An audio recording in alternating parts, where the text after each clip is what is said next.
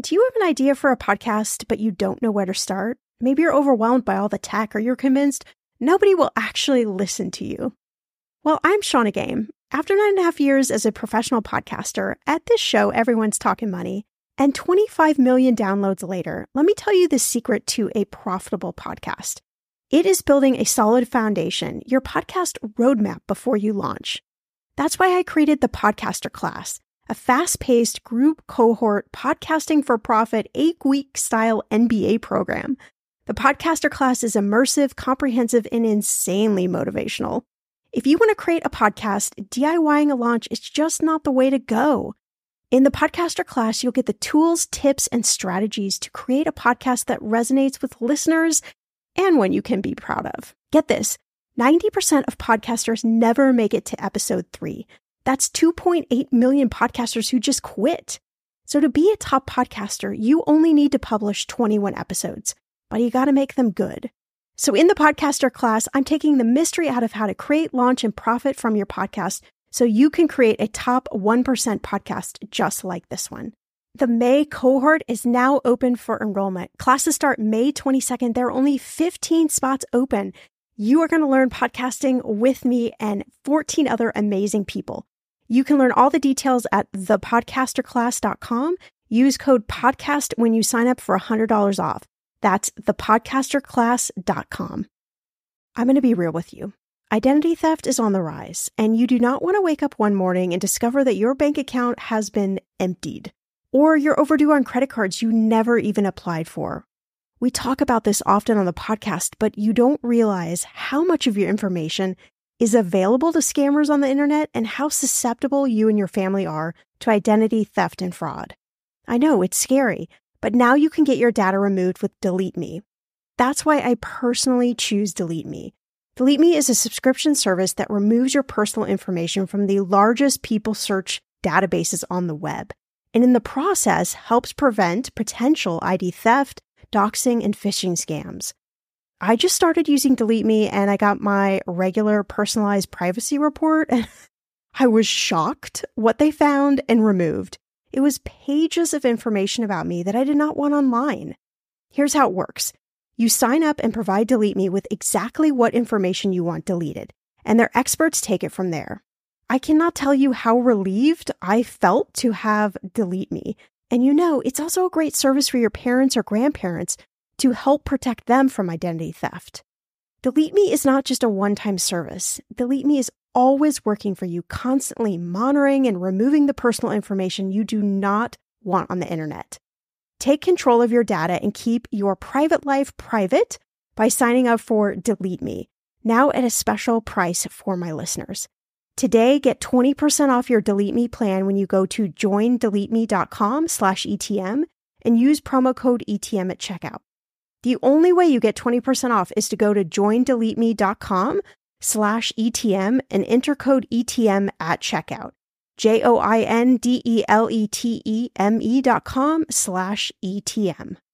Go to joindeleteme.com slash ETM and use code ETM for 20% off. It's so exhausting reading article after article that have you focusing on things like giving up your daily coffee or that mid afternoon trip to the juice bar to better yourself financially. Honestly, I think it is totally worthless and it's time to throw out that wisdom. I mean, you can skip the coffees if you really like to, but if not, have your coffee. It's time to focus on achieving big financial wins, things that will lead to real savings in your bank account, like negotiating for a pay raise and lowering your cable and phone bill, big things that are actually going to put money back in your bank account. I'm Shannah Compton Game. This is Millennial Money, and today we're talking why you should be focusing on big financial wins and not those daily coffees with Tori Dunlap.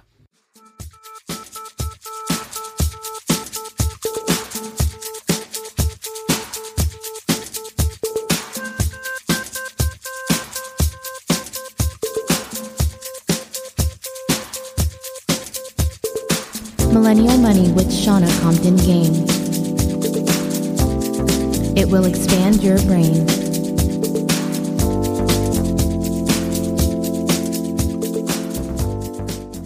This episode of Millennial Money is brought to you by Lincoln. Stay tuned to hear more about the well connected 2019 Lincoln MKC. You're not going to want to miss this. Now, on to the podcast episode. Hey, so today's Ask Shannah question comes from Carly, and she wrote in a question that I think so many of us can resonate with. Been there, we feel your pain, and student loan debt is just it's one of those types of debt that really can feel so weighty on you and you don't know what to do. There are so many different opinions over refinancing, not refinancing your debt. There's so many different companies. You may have seen commercials for a company called SoFi. They do a ton of commercials and sporting events. If you watch any kind of sports, likely you're going to see at least a few SoFi commercials. You may get tons of information in the mail, mailed to you, and it's just confusing. What do you do? So Carly asks, I am your typical millennial with a large storm cloud of student loan debt following me at all times, and it doesn't look like the sun is going to come out anytime soon. Lately, I've been bombarded with mail, emails, and advertisements from many different companies offering refinancing for my loans. I've looked into SoFi a little bit and it seems like it will save me money in the end, but I don't know much about refinancing. What are your thoughts on refinancing student loans? What are the benefits of it? Are there any negative outcomes from it? Again, Carly, this is a great question, and I know it can be really confusing. When I was finishing up my student loans, going to my grad school, there weren't as many options as there are now. That's going to make me sound like a really old geezer, but there weren't really that many options. I think on one hand, it's awesome that there are so many different options and that refinancing is become really competitive, but I agree on the other hand, it can be just really frustrating trying to figure out how to navigate this all. And I think first off, we'll start with the con.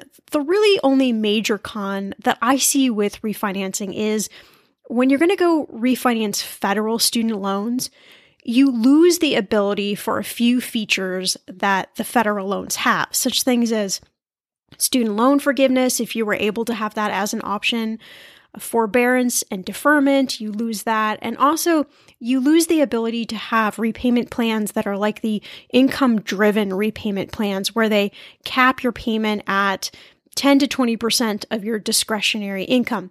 Those are only available in federal loans. So if you refinance, you lose those options. Now, that might not be a big deal because refinancing could potentially save you a lot of money. And, you know, the name of the game when it comes to refinancing is how low can you get the interest rate? And there are usually a couple of different options when you're talking about interest rate. One is fixed and one is variable. And I'm just a big fan of fixed interest rates. I don't I can't tell you honestly too many stories of people that went with the variable interest rate option that are super happy with it, including my husband. it's just, um, and by the way, he made that decision before we were married. It's just not a great option when you're in the interest rate climate that we're in now, where the interest rates keep rising and rising. That just means your payment's going to keep going up and up. So I'm a big fan of a fixed interest rate it's usually going to be a higher starting off interest rate than the variable option, but you're going to thank yourself in the long run because you're going to have a payment that you always know is going to be consistent. And another thing with refinancing, you got to have a good credit score. And likely, if they're sending you all this information and you're just being bombarded, you probably have a fairly decent credit score. And you're also going to need to show proof of income to, to back up the loan. So it's a little bit different than when you're applying for a federal loan. It feels like everyone and their brother can get a student loan. But when it comes to refinancing, because these are private companies, they have different loan requirements, different regulations uh, per each company. And so they're going to evaluate you a little bit differently than if you were applying for the federal loan. But I always suggest do yourself a favor, and this goes for almost anything financially. Look at least at two different companies for comparison. My goal is always three companies, but two I think is the bare minimum. And you can get an offer from these companies and all the details before you give the final yes. So you can really compare your options and you can also compare them against your federal loans that you have now. And at least you've got everything laid out on the table and you have some method for looking at interest rate versus interest rate, payment versus payment. How long is it going to take me to pay off these loans? Is there any extra money in my budget that I can put towards the loans? If I refinance them, is it going to help me pay off the loan quicker? These are all things that you can figure out really easy once you know what that interest rate offer is going to be. So again, I would I would at least look at two different companies if you're comparing refinancing. And if the things like student loan forgiveness and forbearance, deferment, all those things don't particularly matter to you. You're just looking for, I want to get the best interest rate, the lowest payment, and pay these loans off super fast.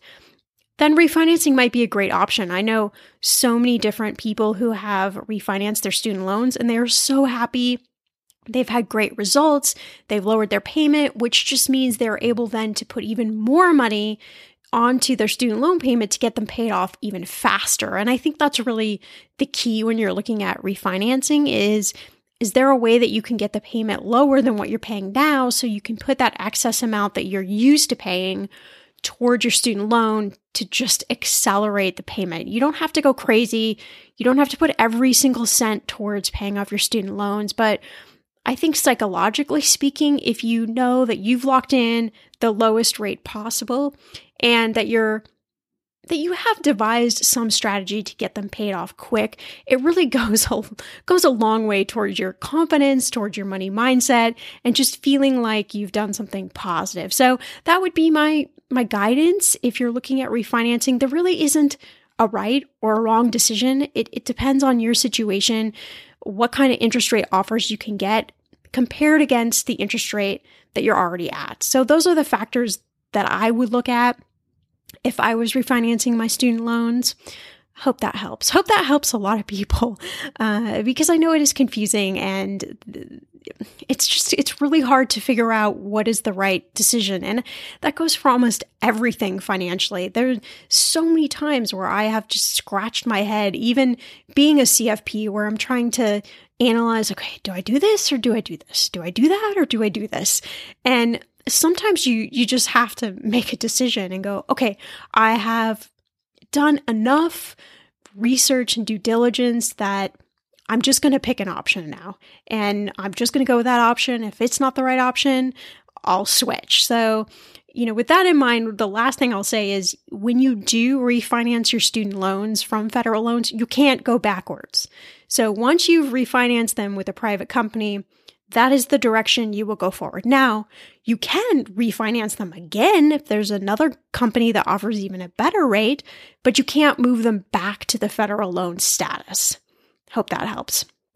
So, I am so excited about today's podcast. This was such a fun episode to do with Tori Dunlap.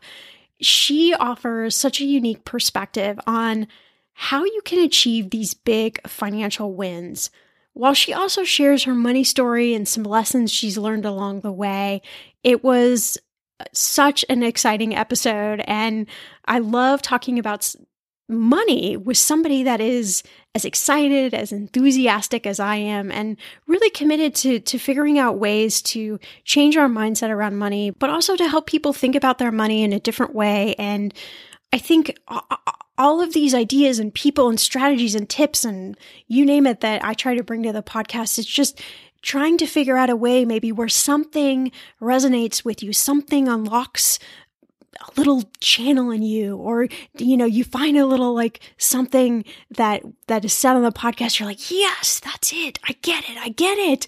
And it motivates you to go out and make change. And that is certainly what tori is going to do on this episode. She is founder of victory media which is a personal finance and career platform for millennial women. She's a marketer a blogger a speaker a coach. You name it she's done it she started her career with landing a digital marketing contract worth tens of thousands of dollars. and a full time position as the head of marketing communications for a global security company. Interesting. All before she turned 22. She now leads the digital marketing and growth at Tomorrow Ideas, which is a financial tech startup. We've had them on the podcast. Absolutely love everything about Tomorrow. So basically, Tori's got some knowledge bombs she's going to drop on us today. Introducing a vehicle that listens and responds to you the well connected 2019 Lincoln MKC. With Amazon Alexa enabled with Sync 3 App Link, you have access to all the skills and services that you already enjoy on your Echo. Alexa is activated by the sound of your voice and responds using your car speakers. Learn more at lincoln.com slash Wondery. Available via iPhone with Sync 3 with software version 3.0. Commands may vary by phone and App Link software.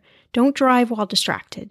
Use voice operated systems when possible and don't use handheld devices while driving.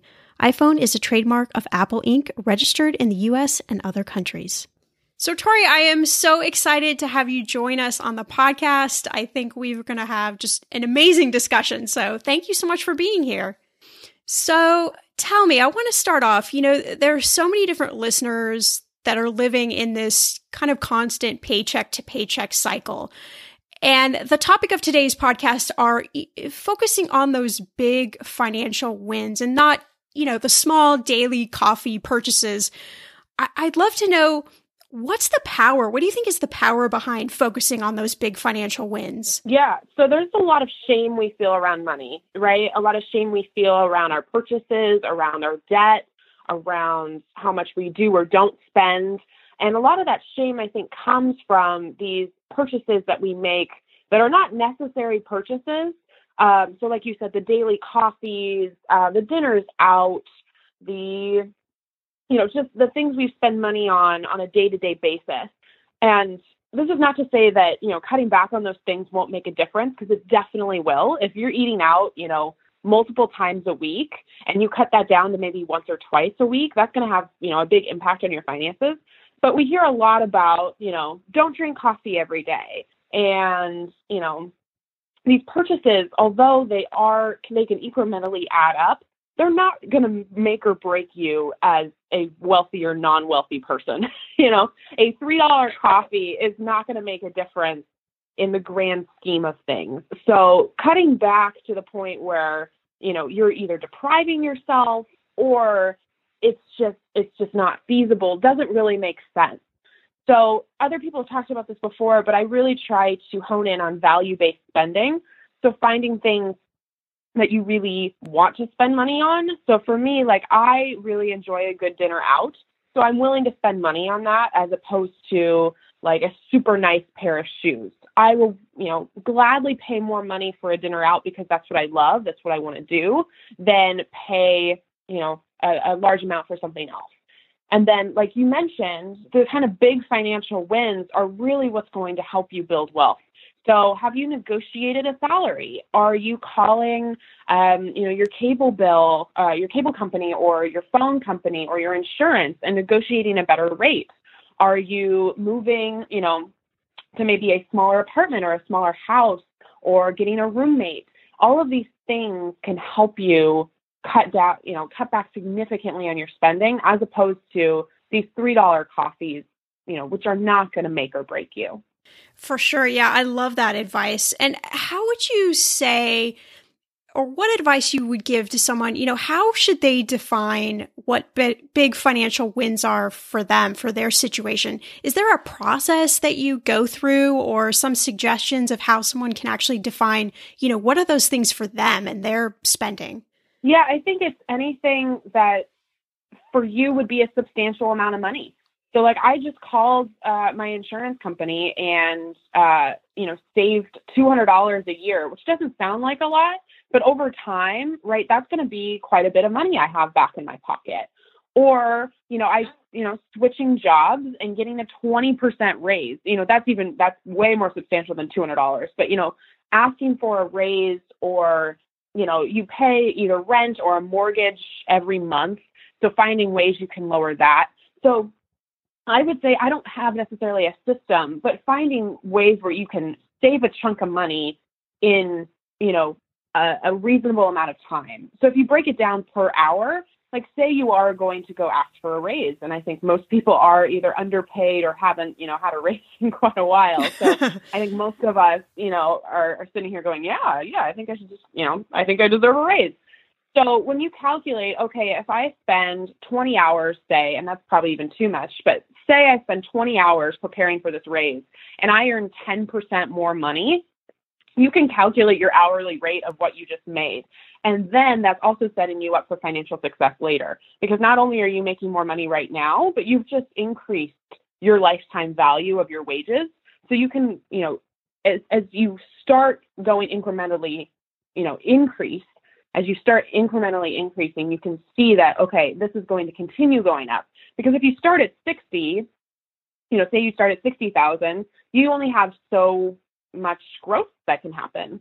Um, whereas if you start at 70, 75, 80,000, you know, you're going to continue to increase your wages from there. So I would say, you know, calculate your big wins based on like what is what is this going to make me per hour or what is this going to save in a limited amount of time? Is this a, you know, a big chunk of change that is not going to take that much effort? And I think you make a good point and or if I'm reading between the lines, I should say it's about being proactive too. I mean, there have been certain times in my life where I've been a little, you know, complacent or a little lazy. And then other times where I've really done the work and been super proactive. And like, just like you saved on your insurance, you know, I've saved these big chunks of money and it may not seem like a ton of money, but I'm a big fan of more money is more money. And you can just direct that money towards these other goals that you have or towards those dinners out that you love or whatever it is for your situation. Is is that kind of the way you think about it too? Definitely. I mean, the two hundred dollars doesn't sound like a lot, but that was a ten minute phone call. So I made two hundred dollars in ten minutes. Really, when you think about it. So it's those sorts of things. It's like how can I make, you know, can how can I save the maximum amount of money, or earn the maximum amount of money, and you know, raises or side hustles or whatever that looks like in a minimum amount of time. So those are the big wins that I see. Again, like a three dollar coffee a couple times a week. While yes, it would be helpful if you cut back that spending, that's not going to make you or break you at the end of the day. It's not going to make you rich or it's not going to prevent you from being rich. Really, what you want to focus on is okay, how can I make a large amount of money, save a large amount of money in a small amount of time? The weather is getting warmer. I'm so excited, and it is time to say goodbye to all those jackets and sweaters and hello to the shorts and t shirts. I wanted to update my summer workout wardrobe for the long haul without, you know, spending a fortune. Luckily, I found Quince and I am in love. Quince is your go to place from everything from premium European linen dresses, blouses, and shorts from $30, washable silk tops, timeless 14 karat gold jewelry, and so much more. The best part of all, all Quince items are priced 50 to 80% less than similar brands. By partnering directly with top factories, Quince cuts out the cost of the middleman and passes those savings on to you. And Quince only works with factories that use safe, ethical, and responsible manufacturing practices and premium fabrics and finishes. I love that. Okay, I bought the dreamiest pair of workout leggings and a bright pink workout top to match. Honestly, ladies, I gotta tell you, these leggings you need. The price cannot be beat, and I feel like a million bucks wearing this cozy workout friendly outfit. I've worn it for like five days straight. Get warm weather ready with Quince. Go to quince.com slash ETM for free shipping on your order and 365 day returns. That's Q-U-I-N-C-E dot com slash ETM to get free shipping and 365 day returns. Quince.com slash ETM. In those moments when money is just not moving as fast as your dreams, Earnin provides the financial momentum you need to keep moving forward. Earnin is an app that gives you access to your pay as you work, up to $100 per day or up to $750 per pay period. You just download the Earnin app and verify your paycheck. Then you access up to $100 a day as you work, and you can leave an optional tip. Any money you access plus tips are automatically repaid from your next paycheck. I honestly would use Earnin in lots of different ways, but what's on my mind recently is I need a night out.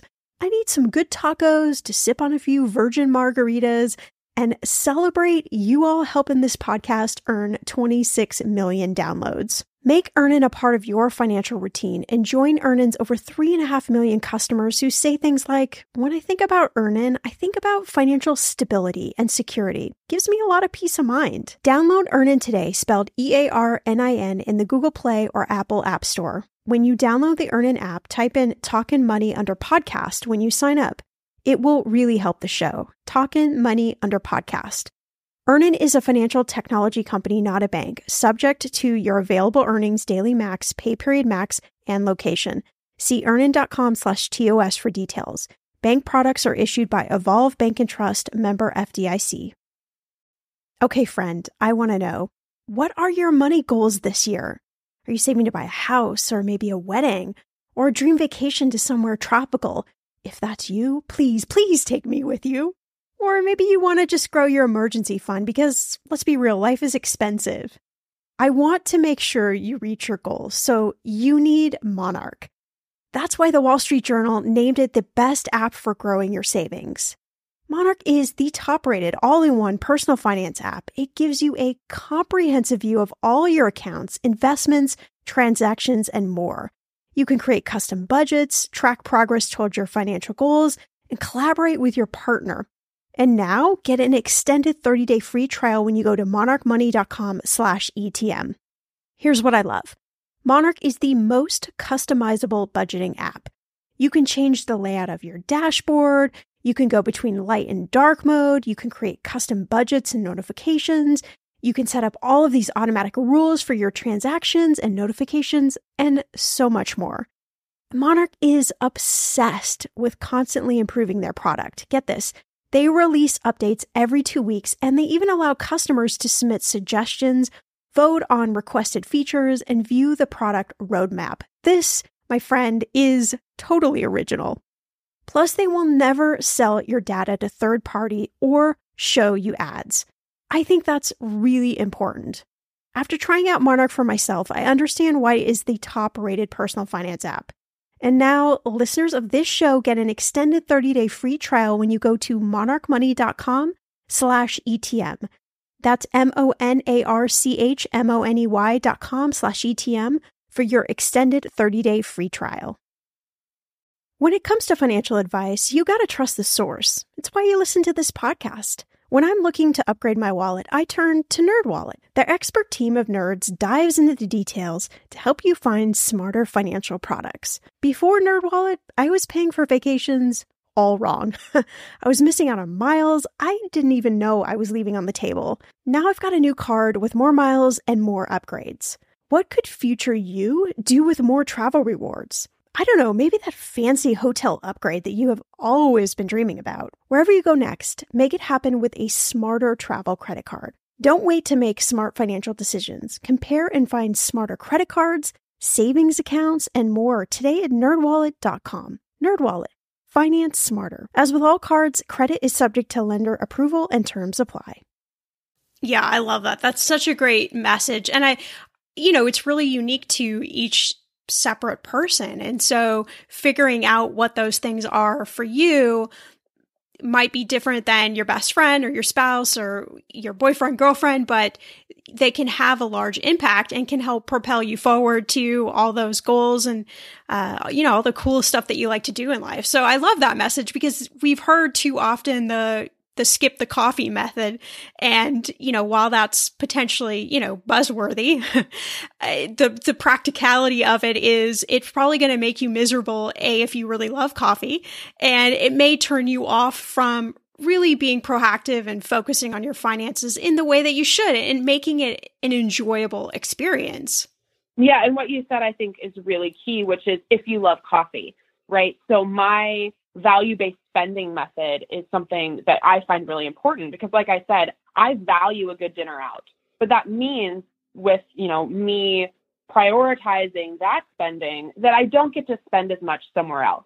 So if you're spending everywhere in every category, you know, clothing and food out and concerts and travel and, you know, a nice apartment and this and that, then that starts to become a problem. So identifying like what food makes you happy, what you know, what is your priority here? And if it is your daily coffee, don't let anybody shame you into not doing that. You know, it's it's about figuring out what your priorities are and then figuring out, okay, how can I afford those priorities?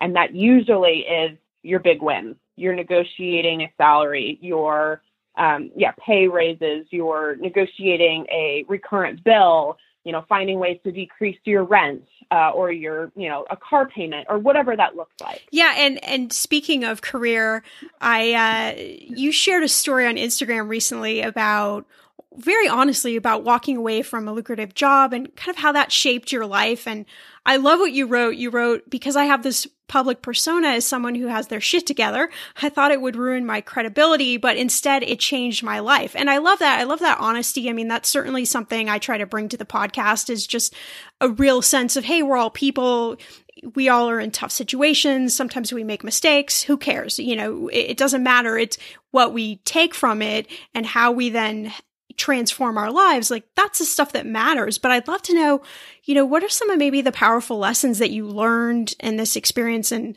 what would you tell listeners if if they were in that same type of experience? Yeah, so actually at this time last year, like almost to the day, I uh, took a job for the money that I knew my gut was telling me wasn't right for me and that I knew I wasn't going to be happy in. Um, because I ended up negotiating twenty thousand dollars more um, than what they were willing to pay me up front. So I nice, in, congrats. thank you. It was fantastic, but uh, everything in my gut was telling me this isn't right, and I I got distracted by um by the money. Um, yeah, and and really for me it was like, oh, I'm a money nerd, so all of this money I can sock away in retirement, and you know I can start putting more money towards my business, and um, I got distracted by all of that. I ignored the red flags and instead focused on the green and knew by the second day that it was not right. And uh, the job ended up being so unhealthy that I had to quit after 10 weeks without another job lined up, which is like the biggest personal finance no no. So I had a choice at that point, which was do I talk about this publicly, like you mentioned, and like you know, I, I posted on Instagram, and I've you know talked about the story before. Um, you know, do I do I admit that this is what happened that I got distracted. I took a job that I knew I wasn't going to love and I took it for the money. I didn't trust my gut and now I'm unemployed. Uh, I have a public persona. It may be a small public persona, but it is public. And so I made a choice that I was going to be vulnerable and I was going to share it. And for me, that was a really risky decision. I was, you know, and, and hopefully still am a person who, you know, is, is guiding people through their money um, mindset and their career. And I was afraid it was going to hurt my credibility by sharing the story. And instead, it ended up literally changing my life, changing my business. And I've gotten multiple messages from a variety of different people who said that my story has helped them either quit their own unhealthy job and then later get a, you know, a, one that they love and one that they're thriving in, or um, you know, just influencing the way that they're thinking about their career. So I ended up being unemployed for the first three months of this year, which was really scary. Um, luckily, I had an emergency fund, which is probably the biggest piece of advice I have to anybody in their 20s and 30s and beyond. But um, having an emergency fund allowed me the opportunity to be able to leave. Uh, it gave me the freedom to leave this unhealthy job that I didn't want to spend another second in. So I cataloged all of this. I talked about this publicly. My relief at quitting this job, uh, my fear of being unemployed, uh, my you know my job search. I talked about all of this publicly, and it ended up, like I said, just changing my life. The power of vulnerability, especially public vulnerability, is so incredible, um, and it really brought people uh, closer closer to my brand, closer to my business. Uh, because they saw me as a real human being who sometimes makes decisions that she's not proud of and that are mistakes. So if anybody else is out there in a similar scenario, start saving an emergency fund. That's my first piece of advice because it really does give you the freedom to get out of a situation that you don't want to be in, whether that's an unhealthy relationship or like me, an unhealthy job, or just something happens. You know, you get a flat tire and you can't afford it. You get an unexpected medical bill.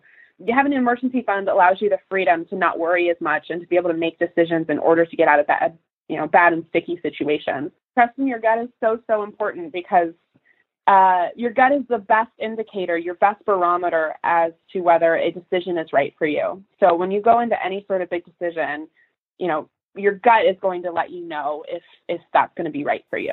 And I think that's great because, you know, too often social media maybe is not used for good things. But, you know, when you can use it yeah. to share your story and even if there's just one other person out there that resonates with it that that can feel like, okay, she went through this. She was bold and brave and decided to step away from a career that paid a lot of money because she knew it wasn't right. Like, maybe I can do the same thing. And of course, that's not for everybody listening. Not everybody's in a situation where they feel that way. But I think a lot of us might find ourselves at one time or another really having to choose between the money and is this the right job career for myself? Yeah, and at the end of the day, jobs are about the money, right? If they stopped paying you, you wouldn't show up. But you also, this is where you're spending eight plus hours a day for five days with people that you hopefully enjoy being around and a boss that is hopefully supportive and you know will advocate for you and fight for you and be a great resource and a mentor for you and i didn't have really any of those things at this job and i thought the money would be enough to cover that. I thought, okay, well, even if this is so so, you know, I'll be making a good salary. And it ended up, you know, not being tolerable. And so when I took my next job, which I absolutely love at a company that I'm so passionate about with people that I love and a boss that's incredible, I took, you know, a $10,000 pay cut and I was willing to do that. I was so willing to do that. So when you're when you're going through the process of choosing a job, obviously it is about the money, it is about the benefits, but it also you have to factor in your happiness, your day to day, you know, tolerance for situations that may not be healthy. So that's one thing I learned is, of course, it's about the money, it's about the benefits, but it also should be a great environment where you can thrive. And you talked about the importance of emergency fund, which of course I talk about all day long because it has been my saving grace in so many different situations. But I mean, wouldn't you say like that in itself, saving for emergency fund? I mean, that's a big financial win. And if you can find ways your $200 insurance or whatever it is, and then put that in your in your emergency fund so you have those options you can buy yourself the 3 months or however long it is if you need to step away from your job or choose another direction you have that that option and i advise that is the first thing you save for before you start you know paying off debt before you save for a down payment on a house like get an emergency fund together even if it's just a thousand dollars uh, I think I, I shouldn't pull this percentage out of nowhere. I think it's 40% of Americans can't afford like an unexpected $600 expense. It's something like that. But there's a really big chunk of people who are, are not prepared should something happen. And again, an emergency can be pretty much anything that's unexpected. So, first priority should be even if it's like $10 a week or even less than that, anything you can save towards an emergency fund is going to be so important in giving you some sort of financial security. So before you start paying off debt, before you start, you know, saving for a down payment or a car or whatever that looks like, get a chunk of change together where you feel like you have at least a little bit of freedom to make decisions. Right on. I'm giving you a high five over the podcast. Absolutely. Right back at you. I just did it. Yeah, right on and I love, you know, you're also an advocate for fighting, particularly for women's financial rights. And, you know, I've faced quite a lot of hurdles running my own business. Really, since I was in college, I've been an entrepreneur. But I'd love to know, you know, what are some of the hurdles that that you're really passionate about fighting against for women? What are some of the things that you see over and over again where you feel like it is an injustice? Yeah, I mean, do you have like six hours? um, I would say one of the biggest things we talk about the wage gap a lot, like we should, and we should, you know, it's definitely a thing. We should continue talking about it. But what people don't realize is not only is there a wage gap, there's an opportunity gap, there's a wealth gap, and there's an investing gap. So if you already make, assuming we're white women, if you're a woman of color, it's even worse you make 70 cents to a man's dollar, you're already making less money. And then women, we're less likely to invest. We consider it more risky. We usually don't know how to do it because we're never taught that and we're taught it's not our place. So we won't invest that money or we'll wait longer to invest it. So we take this already smaller amount of money and wait longer to invest or don't invest at all. So that money is not making money. And then we live on average seven years longer than men do. So we are left with less money to live longer. So my big thing is how do we close these gaps? How do we get women more opportunities, more, you know, wealth, better wage equality, and how do we give women tools to learn how to invest their money? So that's one thing that I'm really passionate about is how do we educate women on investing? It's not complicated. It doesn't have to be like trading stocks. We're told as women that, you know, the stock market and investing is like buying, you know, 300 shares of Amazon or Dunkin' Donuts or whatever that looks like. And it's not. It can be, but that's the complicated, like risky arena. Instead, the mutual funds, the retirement plans, the you know the things that are low hanging fruit when it comes to investing are things that we uh, and hopefully myself are giving women more resources on because we really need it.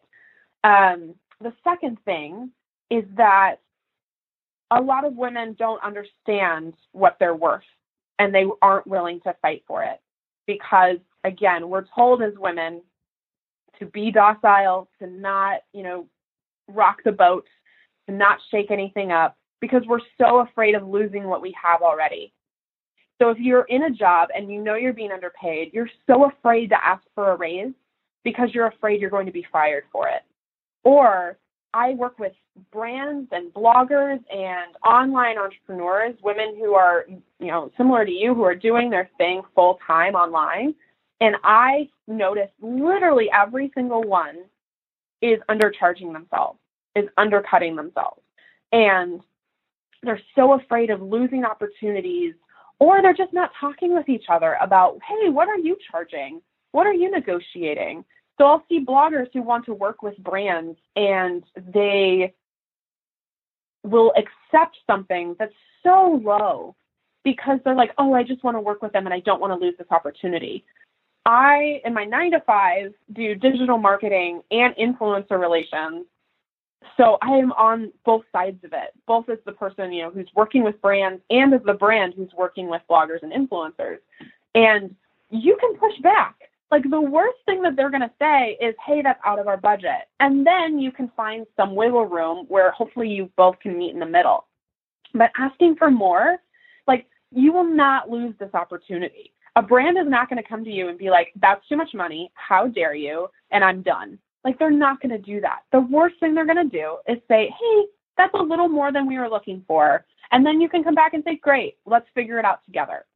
So this has, you know, I can talk about this forever, but I think the two biggest things are all the gaps we face as women and giving women resources and education in order to, you know, learn what resources are there. So, you know, understanding how to invest, understanding the importance of that, understanding, you know, which savings accounts to choose that have a high return. Giving women resources, I think, is so important in order to close all these gaps. And the second is mm-hmm. being willing to negotiate what you're worth. And negotiations are not scary. We hear the word negotiate and we think conflict. It's not conflict, it's a collaboration. And at the end of the day, you both should be getting what you want, both you and the person on the other side of it.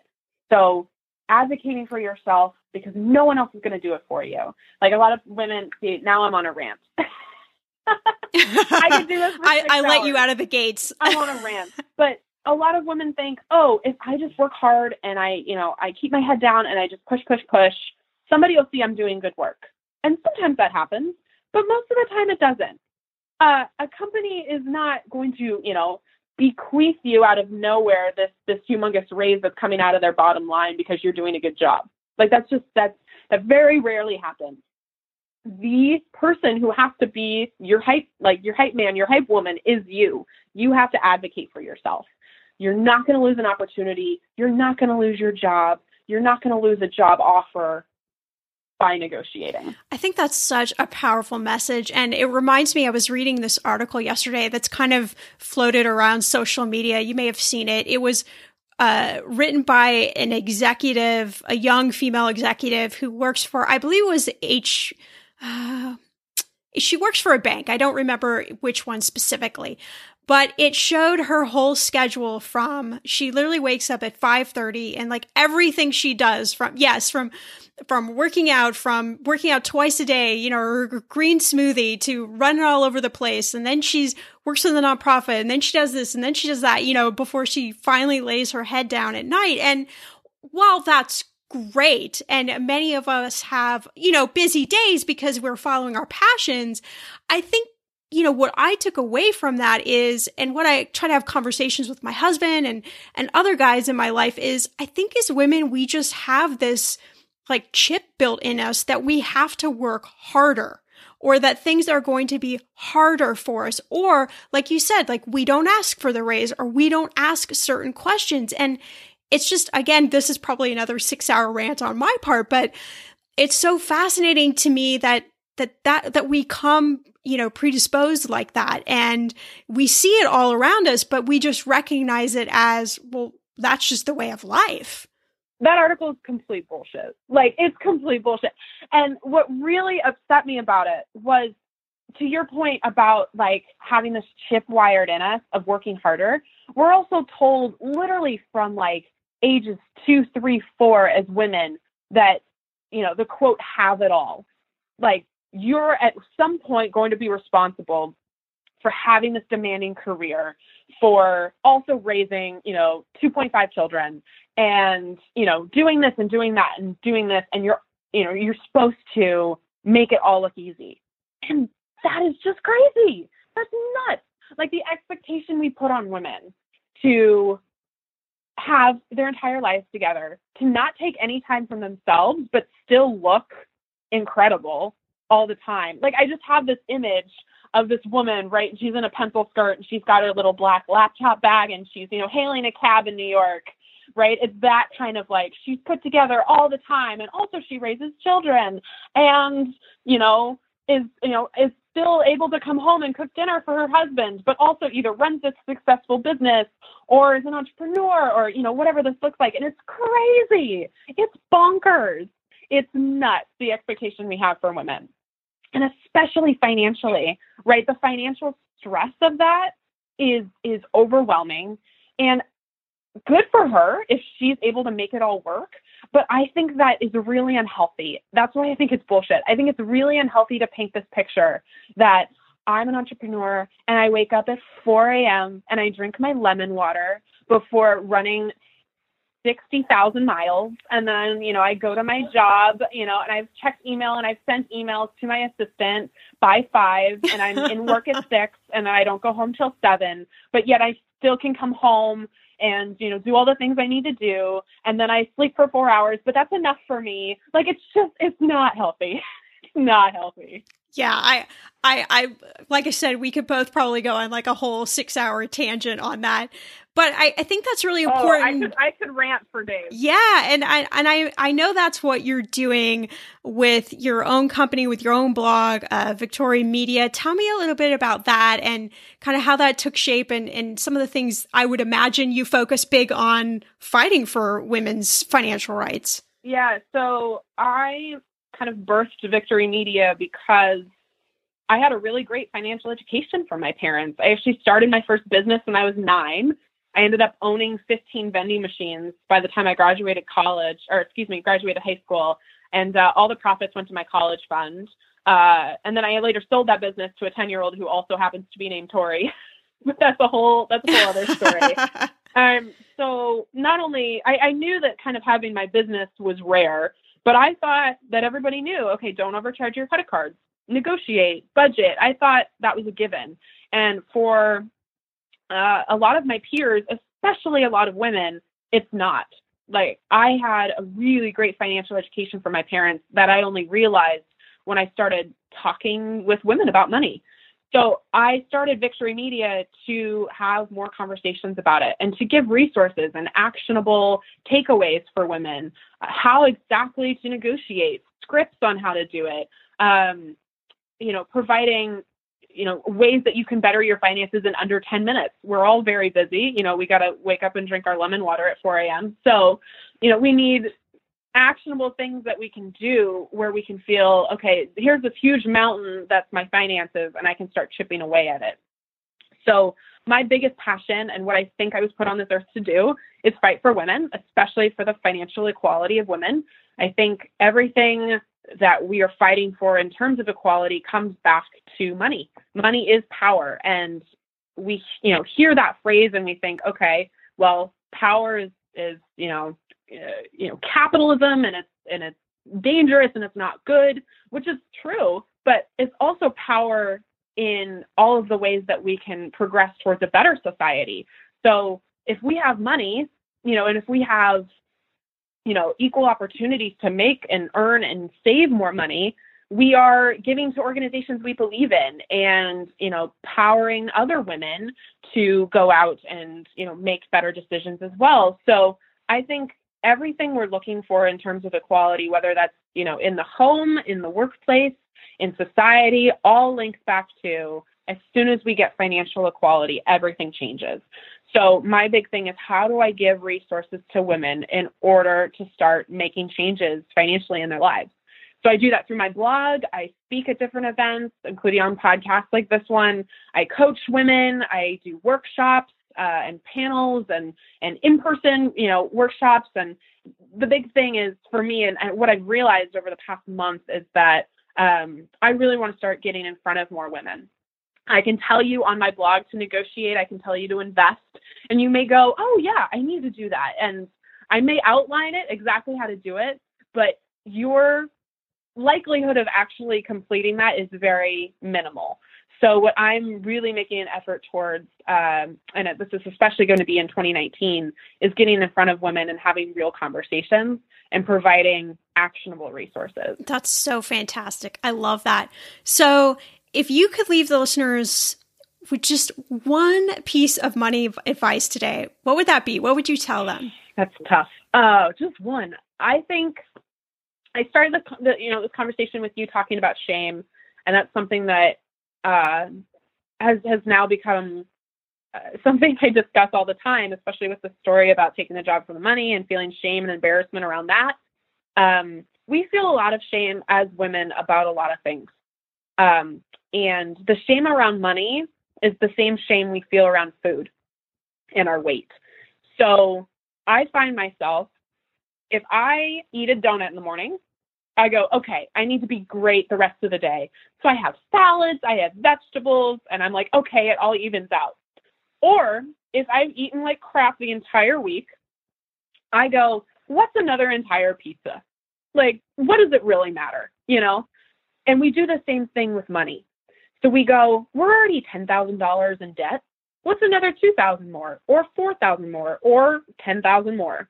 Or hey, I spent a ton of money this morning or at the beginning of this week or the beginning of the month. I'm going to be really good the rest of the month. And then we feel shame if that either happens or doesn't happen. Or you feel shame for eating the donut. So you have to make choices in order to, you know, even out the playing field of like, okay, I'm going to eat a salad, I'm going to eat vegetables all the rest of the day. And that's so disastrous. and the funny thing is, is I, I you know, I think I'm good with money. I talk with women about money. Money is something I know really well. But I'm doing the same thing with food that I literally just described. Like that happened to me last week. I ate a donut in the morning, maybe two, maybe two donuts, and I was like, see how I'm already apologizing for it? I'm like, oh, I had two donuts. Oh gosh. So I'm gonna eat, you know, eat really, really well the rest of the day. So the shame we feel is so detrimental. And it it causes us to bury our head in the sand and to not actually do anything about it. So money is the same thing. We have this pile of debt or we spend too much, we go out to eat too much, we don't negotiate, we do all these things and we don't want to acknowledge that we do them because it's it's going to make us sit in our own shame and get uncomfortable that we just ignore it and we act like it's not happening. And that is really, really harmful.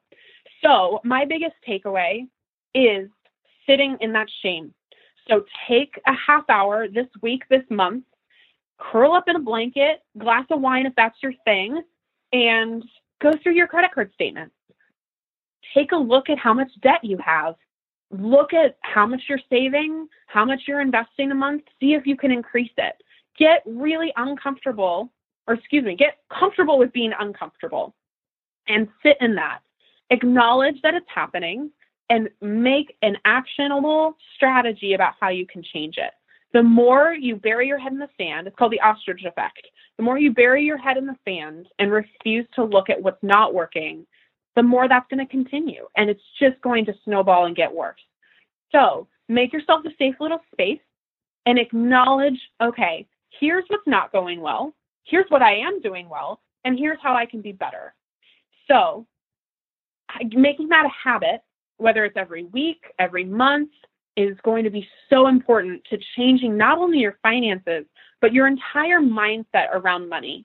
If you're telling yourself you're not good with money, if you're telling yourself that it's too bad, I can't even acknowledge it, it's too bad, obviously it's not going to get any better. It's never going to get better. But instead, being comfortable with being uncomfortable is going to literally change not only your finances, but your entire life. That has been one of the best takeaways yet. That is such an awesome piece of advice. I think literally everybody can relate to the scenario around food and feeling guilt and shame. That is just so powerful. So, Tori, this has been so fantastic. Tell the listeners where they can find you and how they could reach out to you. Thank you so much for having me. Uh, I'm so excited to be here. Um, you can find me on victorimedia.com, V I C T O R I. My name's Tori, so victory is spelled with an I. Uh, victorimedia.com, and all of my social outlets are linked to that as well. So I'd love uh, to have you stop by, and if you ever have a question, feel free to email me uh, directly. I'd love to chat with you. Big thanks again to Lincoln for sponsoring this episode of Millennial Money Podcast. Want to learn more about the awesome, well connected 2019 Lincoln MKC? I bet you do. Head on over to lincoln.com slash Wondery and join us back here next Tuesday for a fresh episode of Millennial Money Podcast.